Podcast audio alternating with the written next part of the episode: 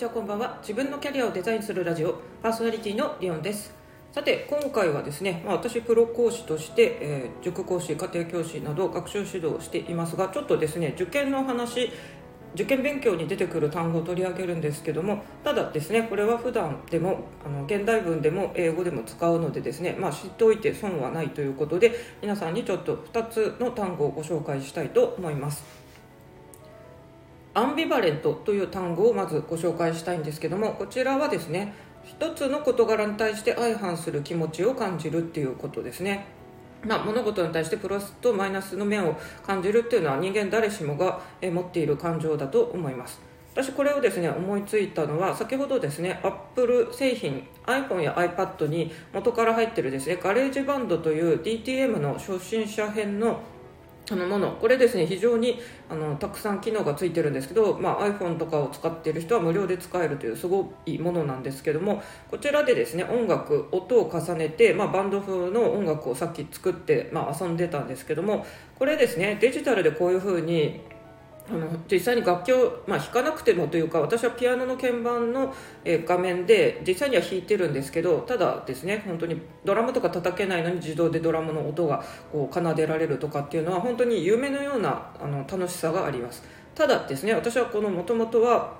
アナログのアコースティックピアノ一ピアノ弾きなわけでですねこういうあの人間が演奏するまあ、本当に練習して苦労してこういう指の動きとか曲について身につけてきたものがですね、まあ、なんか何もせずにドラムの音を叩けちゃう叩けちゃうっていうのもちょっと変なんですけどなんかそういうので楽しさとちょっと複雑さ悔しさもちょっと感じたまさにこれがアンビバレントということでですね、まあ、この単語あの大学受験では英語の長文でも出てきますし国語の現代文でもですね出てくるのでちょっと急にですね皆さんにシェアしたくなって、えー今回取り上げてみました。一方ですねもう一つ似たような意味の単語があってこっちの方が皆さんよく使うと思うんですけどジレンマという言葉ありますね。これはもともと倫理とかだと山嵐のジレンマ心理学とかですかね。で出てきてますけどジレンマっていうのはさっきと違って2つの間で挟まれている。でその A も B もあってどっちかを選ばなきゃいけないけど実は A も B もあまり気が進まないというですね。まあマイナス面の選択をどうしてもしなきゃいけない時にジレンマっていうふうに言います。さっきのアンビバレントっていうのは一つの事柄に両側面プラスとマイナスの面があるということです。でこの単語もさっきと同じようにですね大学受験の現代文原告でも出ますし英単語としても知っといた方がいい単語ということで皆さんにちょっと今回はシェアしました。で特にこの現代文で使われる難解な単語ですね、まあ、あの現代文って本当に論評文がやっぱり読み解くのに難しいと思うんですけど、まあ、英語も国語もやっぱり同じ言語なんで勉強の仕方は結構同じでやっぱり語彙を増やしていかなきゃいけない。でまあ日本人だから日本語は英単語を覚えるよりは圧倒的に楽ですよね。でも今一度大人の皆さんはですねあの今高校生たちが取り組んでいるようなそういう大学受験で出てくる難しい単語全部皆さん本当に分かっているでしょうかっていうので今日は一冊おすすめの学習参考書を紹介します。こちら Z 会から出ているですね。現代文キーワードということで、まあ、大学受験の、えーまあ、割と現代文の中で必須と言ってもいいくらいあのいい本です。で難しいこのアンビパレントとかも確か載ってたと思うんですけどもこういうですねちょっと分かりにくいような単語をあのカテゴリー別に分かれていてこう意味を説明してくれるっていうのでですねあの今一度なんか大学受験でも終わったし関係ないよねっていう大人の方がたくさんいらっしゃると思いますがやっぱりあの18歳までの人がそれを学んでいて大人が知らないっていうのもなんか微妙な感じもしますので、えー世の中今リスキリングとかですねあとは、えーリカレント教育とにかく一生学ぶっていう風なテーマとなっておりますのでぜひこの話を聞いて興味ある人はですねあの語彙力を上げたいっていう人読書とかあの論説文新聞まあ今新聞人気ないかもしれませんけどやっぱり新聞とかのですね格調高い文っていうのは読んで損はないと思いますので、えーこういう現代文キーワードとかですね他にもですね言葉は力だとか現代文って結構面白い学習参考書いっぱい出てますのでまあ私はですねあのまあ、趣味と実益というか結構仕事でも使えますがもともと学習参考書っていうジャンルがすごい好きで 本屋に行ってもよくあの現代文のところとか英語のところとかうろうろしてます。まあ大人だとやっぱりですねあの TOEIC とかの勉強本とか、まあ、英会話とかビジネス英語とかそっちのあの英語の棚の方が人がいっぱい。こちらは大人も学生もいるんですけど、まあ、学習参考書ってなると本当に受験っていうふうに、まあ、限定されるので、まあ、学生がちらほらあとは私のようなこう講師業や教師の方がちらほらみたいな感じ。あとたまに保護者の方とかがですねこうどれがいいかしらみたいに、まあ、見てる時もあります。まあ高校生ぐらいになるとみんな自分で選んでますのでえー、とそんな感じで学習参考書も意外と面白いのがありますということでですね、まあ、あのプロ講師の立場からこういう面白い学習参考書とかも今後紹介していけたらいいなというふうに思っています、えー、皆さんはですねアンビバレントこのジレンマなんかですね日本語で例文考えてみたりして、えー、ちょっと使いこなせるようにしてみてください。というわけで、まあ、キャリアのことと教育のことをこの番組では取り上げようと思ってますが今日はどちらかというと学びの話でしたがさっき言ったようにですね、えー、私はリスキーリングっていう単語よりはもともとあったリカレント教育100年一生学ぶんだっていうこっちの言葉の方が好きなんですけどこれは本当にそうだと思います。芸能人でですね学歴の高い人っていうのでたまたまこの前ネットで探索したなんか出てきてあの見てたんですけど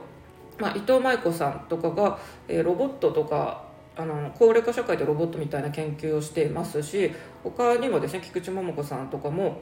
あの大学院に法政大学って書いてましたね。入ったとか正直私は羨ましいです。私もですね大学院であの学びたいんですが、まあ、私の今の現在の財力ではですね通信講座でもちょっと、うん、通信ならいけるかなっていうギリかなって感じですけど本当はですね通学してあの通いたいと思ってるんですが国立でもちょっと今の私の経済力が厳しいんですよね、うん、私立はやっぱり高いので国立？本当は筑波大とかのですね大学院で興味ある学部？キャリア？の本当にデザインを学べるところがあるんでですね目をつけてるんですがやっぱり関東にいる間にちょっと お金貯めることができなかったなっていう感じで、まあ、これは夢は持ち越しということでですね、まあ、もし地元北海道とかに帰ったら、まあ、北海道大学とかもありますしあとは通信ですね。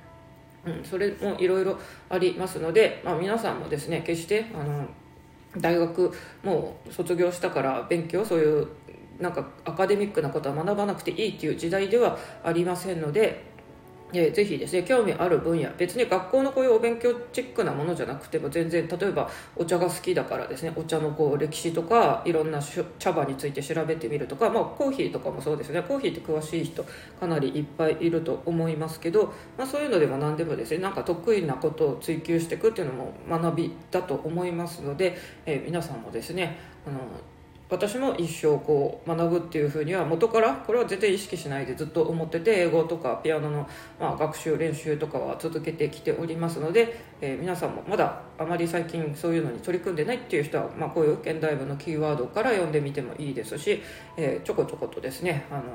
こう学びについてですねあの造形を深めましょうというとなんか堅苦しい言葉となっていますけど、まあ、楽しみながらですね大人だから別にあの急いでなんか絶対これを成し遂げないとなんかもう人生終わりだみたいなことは全くないので緩やかにですね、まあ、学ぶっていうことを年々やっていけばいいのかなと思ってます。で私は結構好奇心旺盛なんで常に何らかんらにですね興味があってまあなんかいろんなことをチャレンジしてるのもあるんで多分精神的にはですねそんなに老いてない方だと思うんですけど、まあ、こういうのってきっと脳にも絶対刺激がいいと刺激がいいって変ですね。刺激になっていいっていうふうに思ってます。あとはまあやっぱりピアノみたいな指を動かす指先を動かすことっていうのは結構認知症防止にもなるっていうんでなんか手先のこう細かい作業ですね。私正直手芸とか興味はあるけどめっちゃあの手芸的なセンス手の器用さがないんでそっちはダメで本当にビーズアクセサリーとか作りたくてもですねただ通すだけっていうのを作って今自分で使ってるぐらいの腕前ですが、まあ、一応ピアノは弾けるんで続けつつですね、まあ、あとはイラストとかも描いてるんで、まあ、イラストになるとちょっと手書きっていうよりはペンとかで書くんで指を動かすというのと直接あのはまらないかもしれませんが、まあ、何かしらそうやってですねこう芸術面とか趣味とかですね本当に楽しんでいきたいところですよねというわけで、えー、今日はこれで終わりにしたいと思います皆さんもですね、まあ、この番組では英検のこの問題をですね日本語で考えてみようっていういろんなシリーズとかもやっておりますのでぜひですね、えー、自分の頭で実際に考えてみようということで「Let's Think Myself」もともとこのあの番組名そういうふうにタイトルつけてましたので、えー、一緒に考えたりですね取り組んでみたりしましょう。ああと途中で言い忘れましたけど英語と国語さっき言ったですね現代文特に論評文論説文なんですけど、えー、とこれってですね英語の長文を読むのとですねリンクしていまして、えー、どちらかを極めるとどちらかも楽になるというふうにこれは私どちらもあの指導しているのでですねあの本当に体感してますけども、まあ、現代文の論説文をこう読みこなすのに得意になっていけば英語もですねあの結論からっていう感じで文章が成り立ってますので読みやすくなりますし英語って基本的に本当にですねプレップ法のようにあの文章が成り立ってます。最初に結論って言って、まあ、その根拠理由そして具体例があってもう一回結論っていう感じで、まあ、これが基本的に1パラグラフの中に入ってますが、まあ、あとはですね自思考とマーカーって言って、えーこう反対の意味を指し示すあの however とかああいうこう接続詞が出てきてですねそれでまあ意見の対立とかが述べられていくって感じなんで、まあ、英語の長文を読みこなすことができるようになるとですね、えっと、自然と国語の論説文も読み進めるのが楽になります。まあ、もちろんどちらも言語も異なる文章なのであの どちらもスラスラっていうようにはならないかもしれませんけどそれでもですね多分あの私もそうでしたけど私は国語の方が英語よりはもっと得点楽に取れてたんですけどそうですね私4技の英語の中ではやっぱりリーディングが一番得点高いのは結構ここってつながってるような気がします。なのでまあ国語の論説文も読みつつ英語の長文も読みつつっていうのを、まあ、リンクさせてやってみるのも面白いんじゃないのかなと思いますので、まあ、この案はですね本当に大学受験で特に文系の人英語と国語得点をあの重ねないとあのいけない人たちにとっては結構いい勉強法の一つだと思いますので、えーと、学生の方が聞いてたら是非チャレンジしてみてほしいですし大人の方特にお子さんがいらっしゃる保護者の方大学受験生の、えー、高校生をお持ちのあの保護者の方っていうのはちょっとお子さんにですねこういうことを伝えてみてみてくださいということで、えー、一つ言い忘れたことを付け加えました。それではまた